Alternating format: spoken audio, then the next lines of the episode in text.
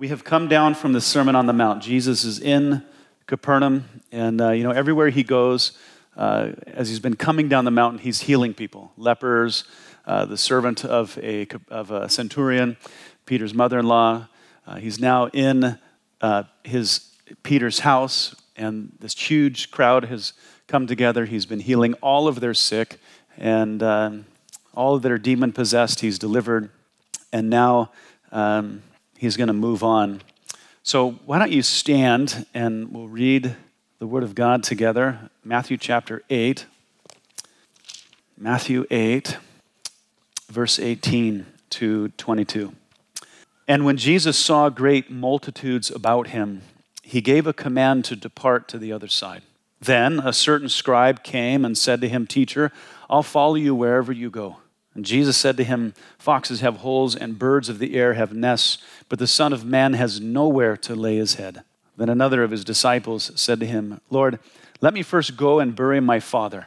But Jesus said to him, Follow me, and let the dead bury their own dead. Or maybe let Lisa's take care of themselves. Let's pray. Father, Lord, thank you for your word. Lord, I pray that you'd grant us insight as we look at these two individuals that have approached Jesus and the responses that they get. I pray, Lord, that you would speak to each of us individually as we may fall into um, one of these categories and uh, that you would encourage us by it, Lord. So, Lord, thank you. We love you in Jesus' name. Amen. All right, well, let's pick it up in verse 18. Who's playing volleyball today, by the way? Okay, all right. Teammate. We're going to have to crush the competition today. Just get them ready. Why don't you guys come watch? It's kind of fun. Everybody gets along. We're all bleeding by the end of the day. It's like jungle ball. Anyway, it's exciting. So, so it says uh, the, the, context here, of course, uh, Jesus is in Peter's house. And uh, it says, when Jesus saw great multitudes about him, he gave a command to depart to the other side. Now, it's still evening. It's amazing what Jesus can pack into an evening. Uh, he, he, after he healed Peter's mother in law, uh, it was evening. It was probably the very first part of evening. And uh, he's been healing the sick, he's been casting out demons. And, and there's just now this huge crowd that has gathered around. They won't stop coming, they won't stop gathering. And really, they won't stop putting their demands upon him. Everybody, it seems, is desperate, whether they need healing, they need their child to be healed, and it's just, it's probably exhausting. And uh, there's a number of reasons uh, as we go through the Gospels of why Jesus would dismiss a crowd or why Jesus would try to evade a crowd. And, uh, and I, I told, you know, last service, probably some of it had to do with Peter's wife. Uh, this is too many people in my house.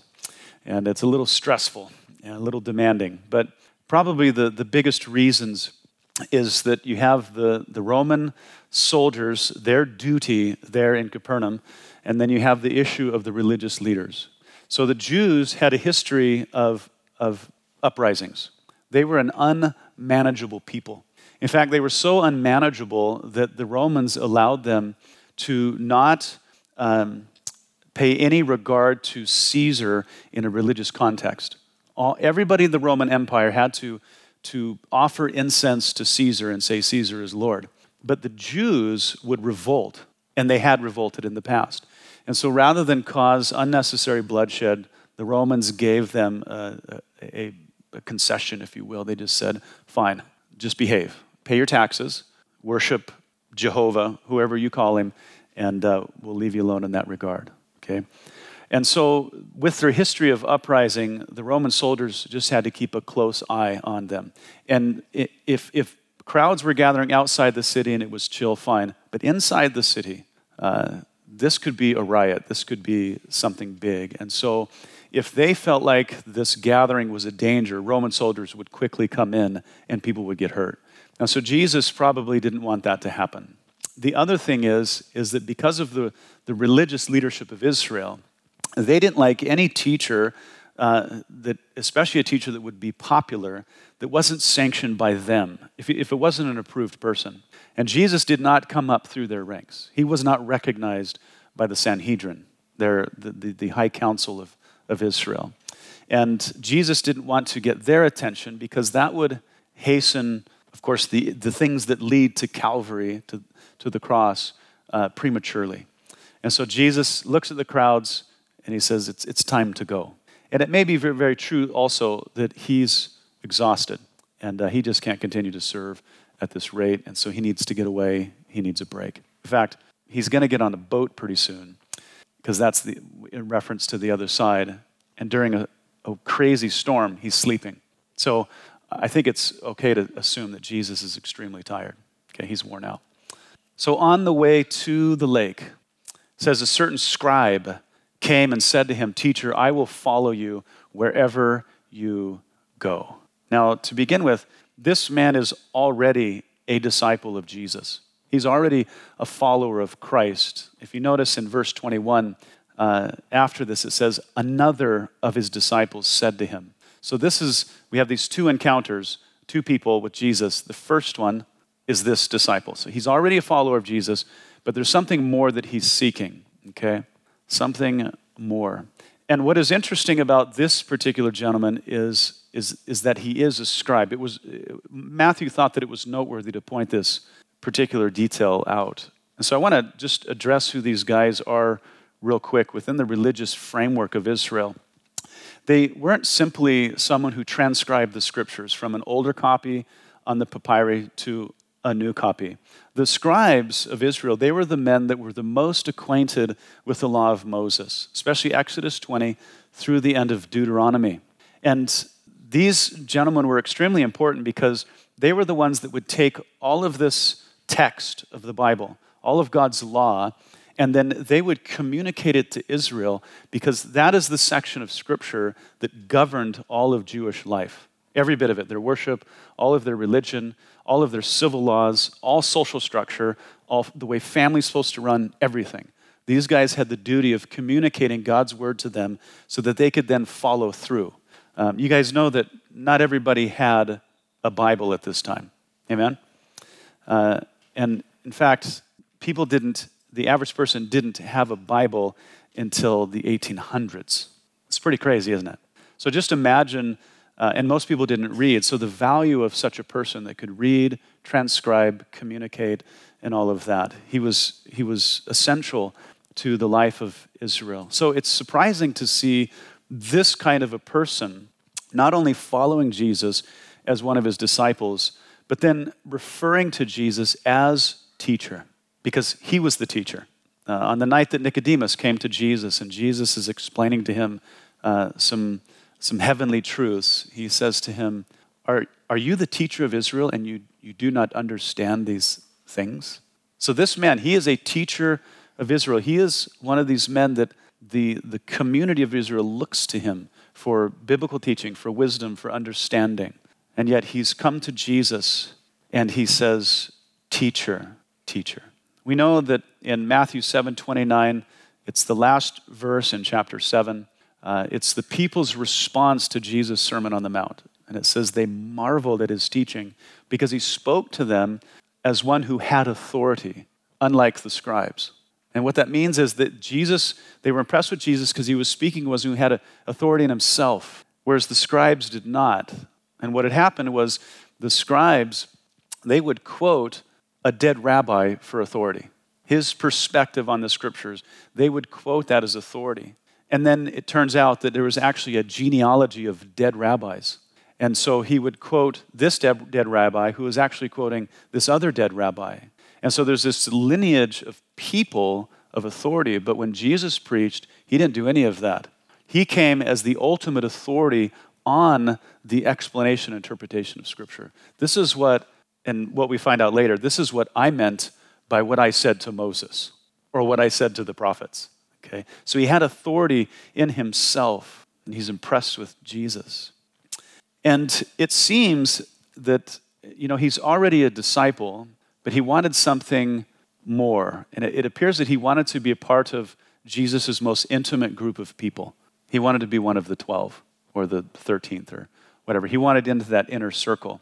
Uh, we might say that when Jesus would dismiss the crowds, he wanted to be one of those guys that stayed. When Jesus crossed over, to the other side, he went in the boat. He wanted to be in that inner circle of Jesus, which in itself, you guys, is a, is a good thing. But there may be a problem. So Jesus said to him, He says, Foxes have holes and birds of the air have nests, but the Son of Man has nowhere to lay his head.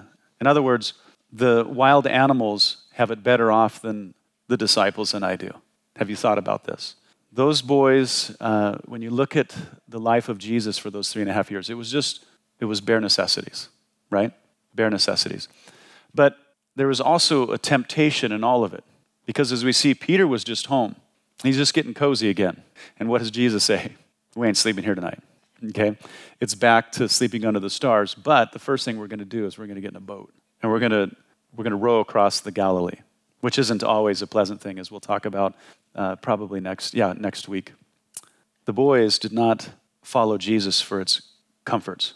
It, what, what is interesting is Jesus made his headquarters in Capernaum, where their houses were, but they continued to sleep under the stars. For them, it was a time of sacrifice, even though home was so close. I think that's what makes it harder, right? I mean, if you're out way away from home, that's just that's the only option you have. But they hovered around their own community, and uh, they never really got comfortable. This was a life of sacrifice, not luxury.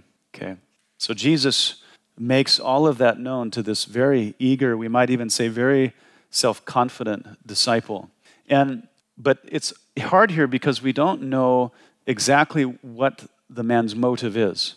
We can't sense that. We just see Jesus' response to it. So Jesus could be saying to him, Hey, by this statement, you need to check your motive for why you want to be this close to me. Or he could be saying, uh, Perhaps you haven't counted the cost. Perhaps you haven't weighed the sacrifice in all of this. You see, if the man thought that following Jesus would provide him with this, you know, life in the spotlight in a positive sense, okay, or make him someone important or provide him with uh, various comforts in this life, as it had done for many rabbis in Israel, he was, he was gravely mistaken. And his motive then would have been impure. And we have to understand also that the, the first three and a half years of Jesus' ministry, as the disciples followed him around, it was for them easy compared to what would come after Jesus' resurrection. Because soon as Jesus was gone, who was the actual, you know, the, the primary attention of, of the Romans and the Sanhedrin, that which became lethal, that attention then was shifted to the apostles. And by the end of their journey, only one of them was not executed for the faith. So this is a, this is a serious life of sacrifice to be this close to Jesus if this man was seeking prestige, um, there's no way that he's going to abandon his comforts to be with Jesus. If the ministry wasn't somehow self serving, he's not going to participate. He would go right back to his occupation. That's if his motives were askew, and Jesus would have known that. But Jesus' statement could also have been just a courtesy to him, just a courtesy.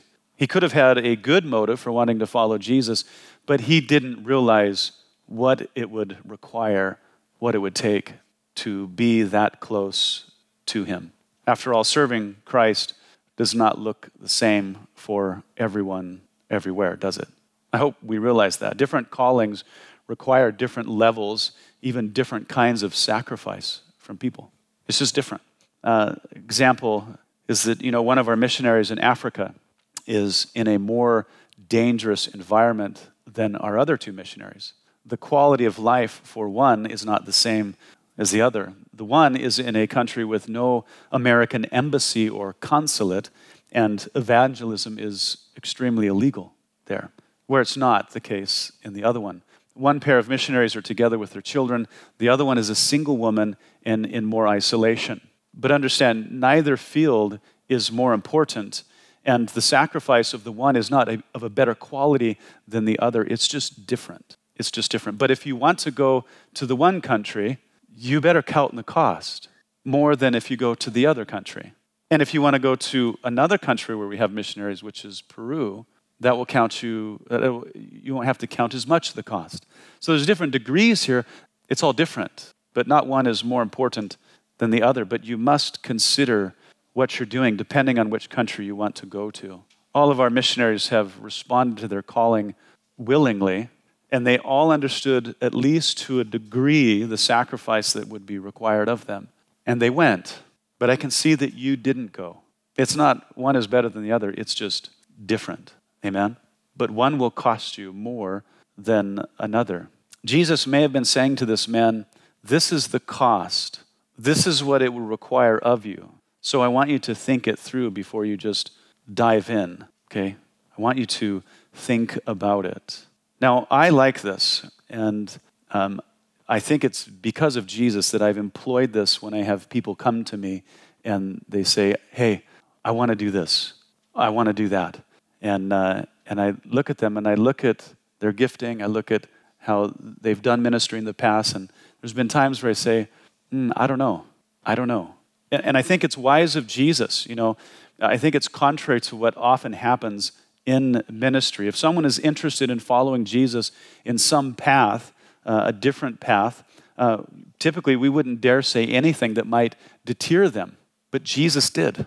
He's saying, This may not be right for you. And now, he's not saying to not follow me, because he was following Jesus. It just may be not be for you to follow me in this manner. Isn't that fair to the person?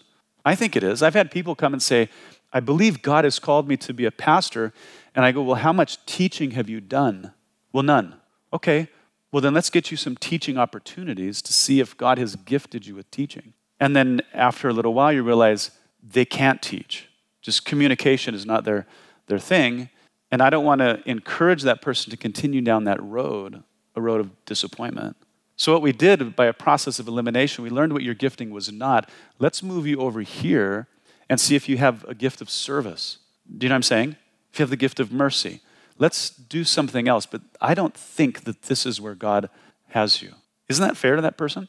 It may not be easy for them to appreciate, but hopefully they'll get it. And we see Jesus doing that here. And I think it's a courtesy, I think it's good. We shouldn't expect everyone to follow Jesus with the same level of sacrifice. I mean, if we had a missionary here from North Korea, you know that we have those, right? And Iran and Myanmar and places like that. What if they stood here and said, You need to go with me? God has called you to come with me. That would be very difficult, wouldn't it? And I bet we could all come up with a lot of reasons why God has not called us to North Korea, okay, or Myanmar. Yeah.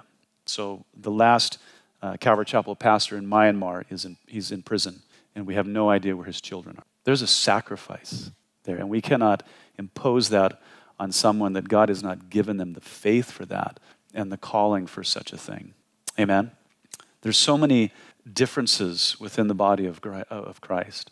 God has gifted people accordingly to fit into a certain part of the body so that they can minister well. You know, like when we see in 1 Corinthians 12, uh, verse 29, Paul says, Are all apostles, are all prophets, are all teachers?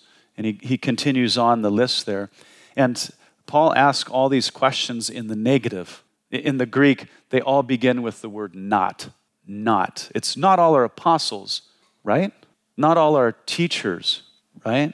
And when a Greek question begins with a negative, it anticipates a negative response. The answer is absolutely not. Not everybody has been called to do those things. What is important is that each one of us as individuals obeys Christ and we give our lives to his service wherever and whenever he chooses as our sovereign. And then he gifts us accordingly. Amen? Wherever God guides you, he will provide for you. And gifting is essential. This particular scribe, it seems, was not called by Jesus to serve like the other 12. He was called to follow Jesus, but just not in that way. Everyone is called to follow. And this brings up a point. You know, there's all these callings in the body of Christ, all of the, the gifts that are appropriate for them. There's one calling that doesn't exist, and so there's no gifting that goes with it. And that's the, the calling that doesn't exist is the calling of consumer. Amen. I think in the Western culture of all cultures, this should be said. There's no ministry uh, gift of pew warmer or observer or live stream watcher. It's just not, it's just not there. Okay? We're certainly commanded as believers to be hearers. We're to be active learners of the word, but no one is called of God to just be a hearer and to be an observer. Uh, Paul uses a term, uh, parakaleo, and it means to come alongside. And so Christianity is this reciprocal coming alongside of other people to encourage, to edify, to help. Amen? Christianity is both a teaching and a serving religion. Jesus said that it is better to uh, give than to receive. He actually says it is more happy to give than to receive. If you spend much time with uh, Hillary Cobb, Pastor Roger's wife, happy, she'll say, That is so happy. And, but Jesus would say, That is so blessed. It's so blessed. It's, it's more blessed, he says, to give than to receive. The body of Christ is to be joined together by what every joint supplies, working together by every part doing its share, so that together we grow through the edifying power of love. Anybody know what passage of scripture that is? It's, it's Ephesians 4:16. The body of Christ is to be joined together by what every joint supplies, working together by every part doing its share in order that together we grow, okay, through the edifying power of love, Ephesians 4:16. So if someone is a disciple of Christ, they are by nature, by the Spirit of God dwelling in them through regeneration, they are a contributor, not a consumer. Yes, they do receive, but they also reciprocate. Okay, love and service. Here are some examples, I just some things that came to mind. Um, steadfast in prayer, um, I would love it, especially first thing on Sunday morning, if there was a group of people that were praying for me. That when I teach, that I wouldn't just teach to the head, but I would, I would, I would touch the heart of people. They would feel the conviction of the Spirit, and that they would be motivated by Him. Praying steadfastly for other ministries and people that are sick, by contributing to the needs of the saints, by encouraging others with the Word of God. Uh, you know, we say counseling um, but really, we're, we're taking the Word of God and we're putting it into people's lives in whatever context it is because we believe that the Word of God is sufficient to address all things pertaining to life and godliness, just as, as Peter and Paul declare very clearly. And then providing an example of faith and godliness. Uh, our young people right now, as you know, they're being uh, indoctrinated through everything that the world would throw at them. Well, they need good examples, godly people living by faith. So many things, so many ways that we could contribute to the body of Christ. There just are no passive members of the body. Following Jesus implies that we're doing something in some way for the sake of others. So, anyway, by saying what Jesus said to this man, Jesus was either confronting the man's true motive or he was telling him to count the cost. Some of you may need to be counting the cost. Others of you might need to uh, have your motive confronted, especially by the Holy Spirit. So open yourself up to the Lord and say, Search me and know me. Amen? Figure it out. Yeah.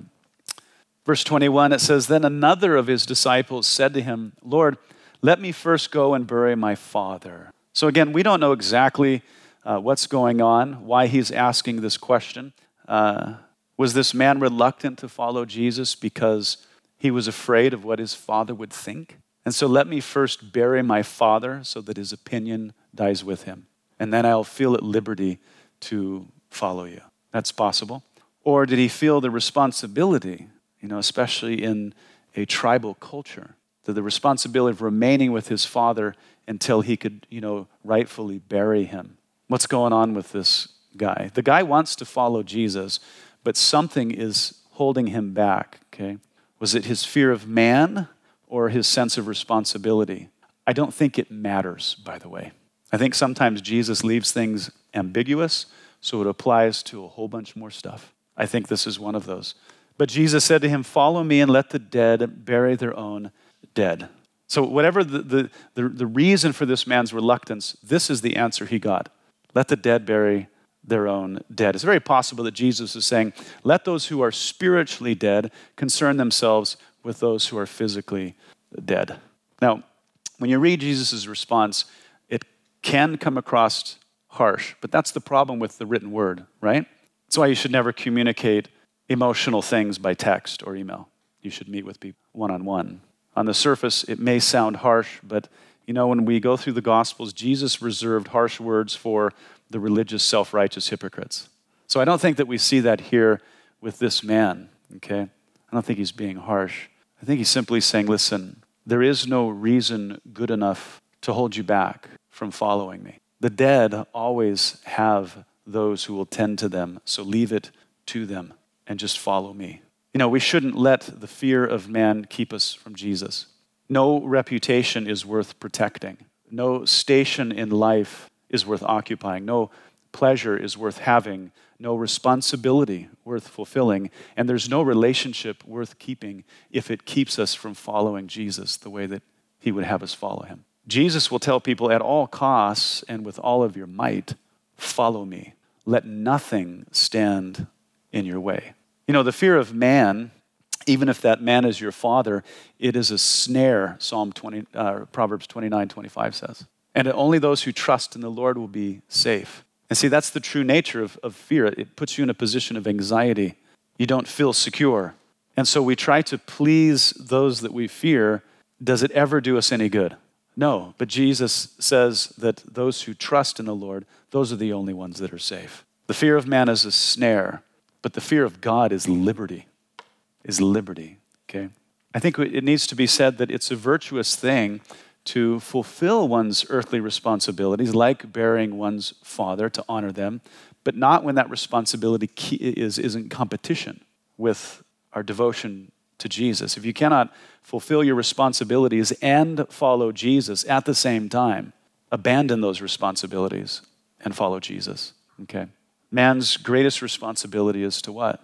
What's the greatest commandment? To love God with all of your heart, mind, soul, and strength. And Jesus said, If you love me, you will obey me.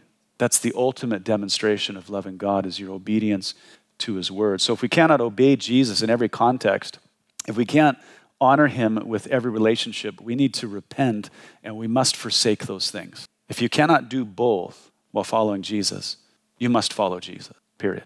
That's just the way God operates. We should make him second to nothing. And Colossians 1:18 says that Jesus is to have the preeminence, the that foremost place above above all other things. You know, have you guys all of us struggle with the fear of men, right? There's people that we get nervous around. There's people that we're afraid to say things around.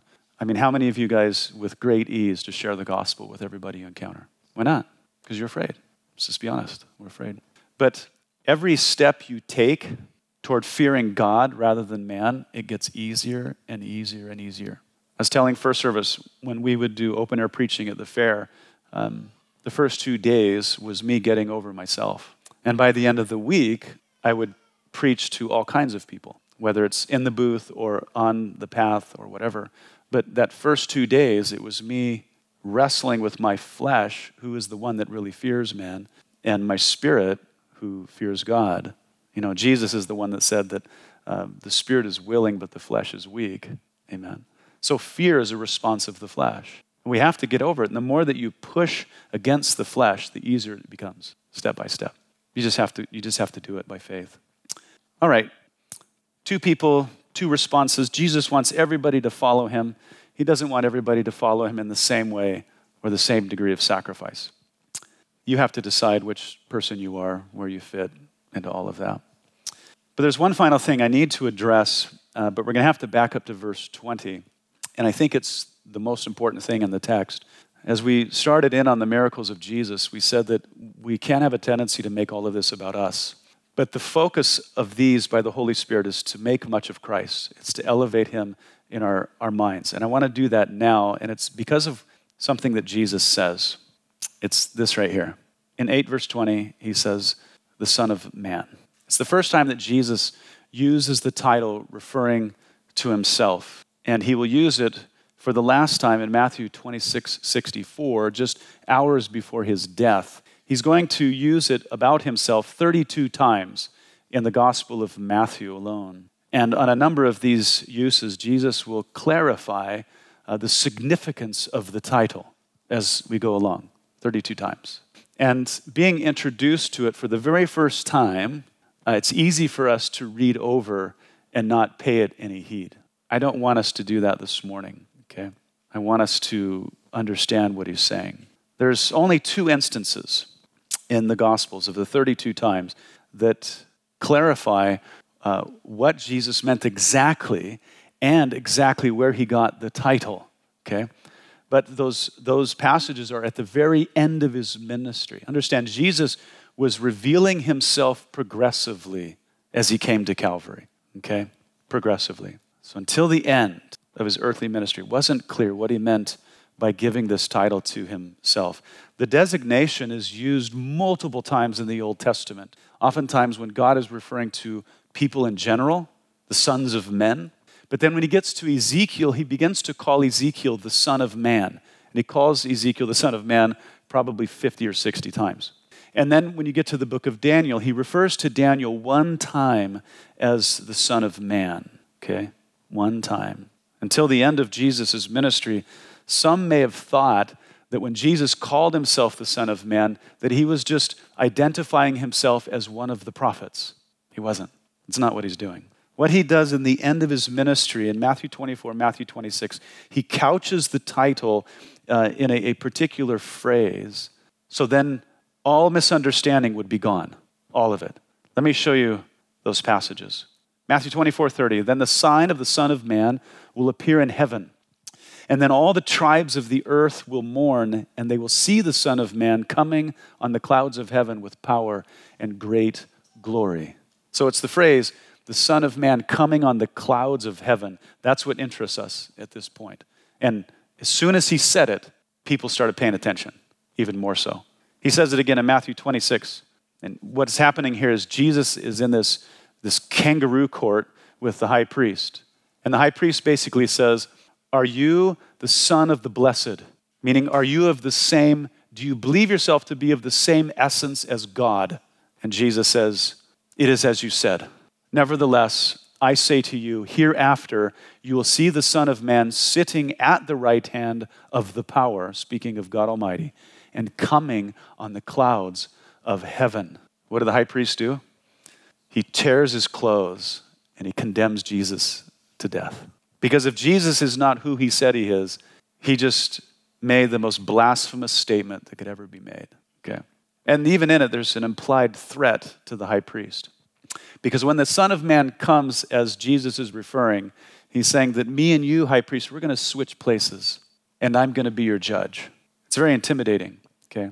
So you'll see the Son of Man sitting and coming on the clouds of heaven. Everybody understood. The high priest didn't explain it, he just said to everybody in the room, You have heard it for yourselves. We need to hear it for ourselves. The passage that Jesus is referring to is Daniel's vision. It says this Daniel says, I was watching in the night visions, and behold, one like the Son of Man coming with the clouds of heaven. And he came to the Ancient of Days, and they brought him near before him. Same exact phrase. Daniel saw Jesus in his vision. He is the Son of Man who came on the clouds. Well, what's so important about that? Is what comes next. Then to him, the Son of Man, was given dominion and glory and a kingdom that all peoples, nations, and languages should serve him. His dominion is an everlasting dominion which shall not pass away, and his kingdom the one which shall not be destroyed. It, it's Daniel's vision of the future. It, it, when, it, when the Ancient of Days, who is God the Father, gives the Son of Man, who is Jesus, dominion, glory, and a kingdom. According to Daniel's vision, all the kingdoms of men will be replaced by the kingdom of the Son of Man. He's going to rule over all the peoples of the world, every nation, ethnicity, and language group. The Son of Man will reign supreme. His dominion, the text is saying, will have no boundaries. Everything in the created universe is going to be within his jurisdiction, and his kingdom will never be conquered. Jesus will rule over the final kingdom that the world will ever know. So, what's happening in Daniel's vision is in his vision, he's seeing the Babylonian kingdom, which was the present kingdom, and then all of the next kingdoms until the final kingdom, which is the kingdom of the Son of Man. That's what he's saying. So, you guys, when Jesus walked the earth, he was the king in humility. He was the Isaiah 53, the, the servant of suffering. But when he returns in the clouds, he's going to be, be the king victorious, at which time every knee will bow, every tongue will confess that Jesus is Lord to the glory of the Father. This isn't something that we will do. This is something that he, as the king, will secure for himself. He will come and he will reign. Does that sound important? Jesus starts dropping titles, and it start, it's, it's time to pay attention to what he means. So when Jesus says, Follow me, we should understand who it is that is calling us. We should understand who it is that we'll be serving, who it is that we'll be abandoning everything for, who it is that we should love above all else. This is the King of glory. This is the Lord of lords. Now, as we go through Matthew's gospel, we're going to be paying close attention to not only the use of this title, but the kind of language that Jesus associates with it. My favorite one is coming next because he does something as the Son of Man, and the Pharisees lose their minds. Okay, it's great. And when we get to Matthew 24, we'll talk about the timing of the events that are recorded in Daniel 7. But for now, it's important to know what Jesus is saying when he uses the title, the Son of Man. When he takes that to himself, we must pay attention. Here in our story, when Jesus used the title for the very first time, the scribe would have recognized it from the Old Testament. And because of the, G- the ministry that Jesus is doing right this minute, teaching and, and performing miracles, he probably thought Jesus is just saying that he's like Ezekiel. He's like one of the prophets. That's just not the case. This is Lord of the prophets. This is the prophet that Moses spoke about in Matthew or in Deuteronomy 18. This is the one that all of Israel is supposed to be anticipating. That will all become clear without any confusion when Matthew 26 comes around. And because of the verdict of the high priest, he will help, you know, get Jesus to the place of fulfilling Isaiah 53. Thank you, high priest, for doing exactly what my father already ordained. Thanks for helping me fulfill as the Son of Man. We need to understand who this is. But you know, the, the, the, beauty is, is that you don't have to wait for two years for me to get to Matthew 26 for you to find out. You can know right now. I would that everyone in this room would not only understand, but trust and yield your life to the Son of Man and his everlasting dominion. That would be my prayer. He's going to reign over the earth, Jesus says, at my Father's appointed time. He said that in Acts chapter 1. And nothing can stop him but the scriptures tell us that now is the right time to crown him as king of your life and to follow him. Or as the hymn says, it's time to bring forth the royal diadem and crown him Lord of all. Go ahead and stand up and let's pray. Well, Father, we thank you that Jesus didn't just show up on show up in history by surprise, unplanned. He he's the son of man of prophecy. We thank you, Lord, that in his first coming, he fulfilled everything that you ordained. And he did it literally, according to the prophets. And so, Lord, I fully expect that Christ in his second coming will fill everything else literally. The king will come back victorious, and he will take his throne, and he will take what belongs to him, which is all of his creation. And Lord, it's for us now to trust him and fall under his dominion. He is a good king. Lord, you have called everyone to follow you. And as we've said, Lord, you haven't called everyone the same way, but nonetheless, everyone should follow. So, Lord, I pray that you would speak to every individual in the room about how it is that you would have them follow and what context for your glory and for the good of the body of Christ. Move in their hearts, help them to evaluate their motives, help them to count the cost, and then help them in faith to do as you command. Grant him your grace, Lord, I pray, in Jesus' name. Amen. All right, Lord bless you guys.